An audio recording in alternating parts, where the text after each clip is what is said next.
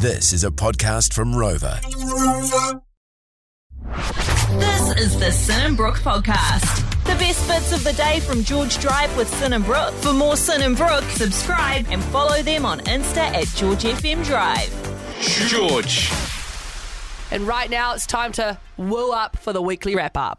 The weekly wrap up with Brooke Gibson. Not sure how we got a slot on the show, but we'll run with it.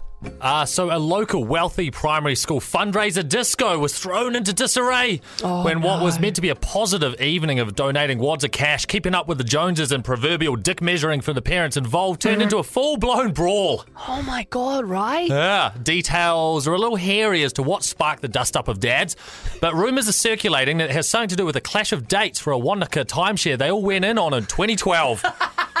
True. Idiotas. Speaking of idiotas, Russian President Vladimir Putin has put the call out for somewhat mobilization of Russian citizens into the armed forces to join their invasion of Ukraine. Now, this has seen a ridiculous influx in flights leaving the country as no one in their right mind is keen for any of this carry on.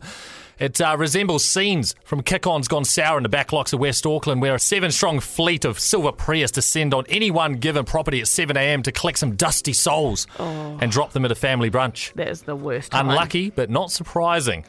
This week's weekly wrap up was brought to you by booking in a chiropractor for Monday after DJing crouched over in a rave dungeon for five hours on house party day.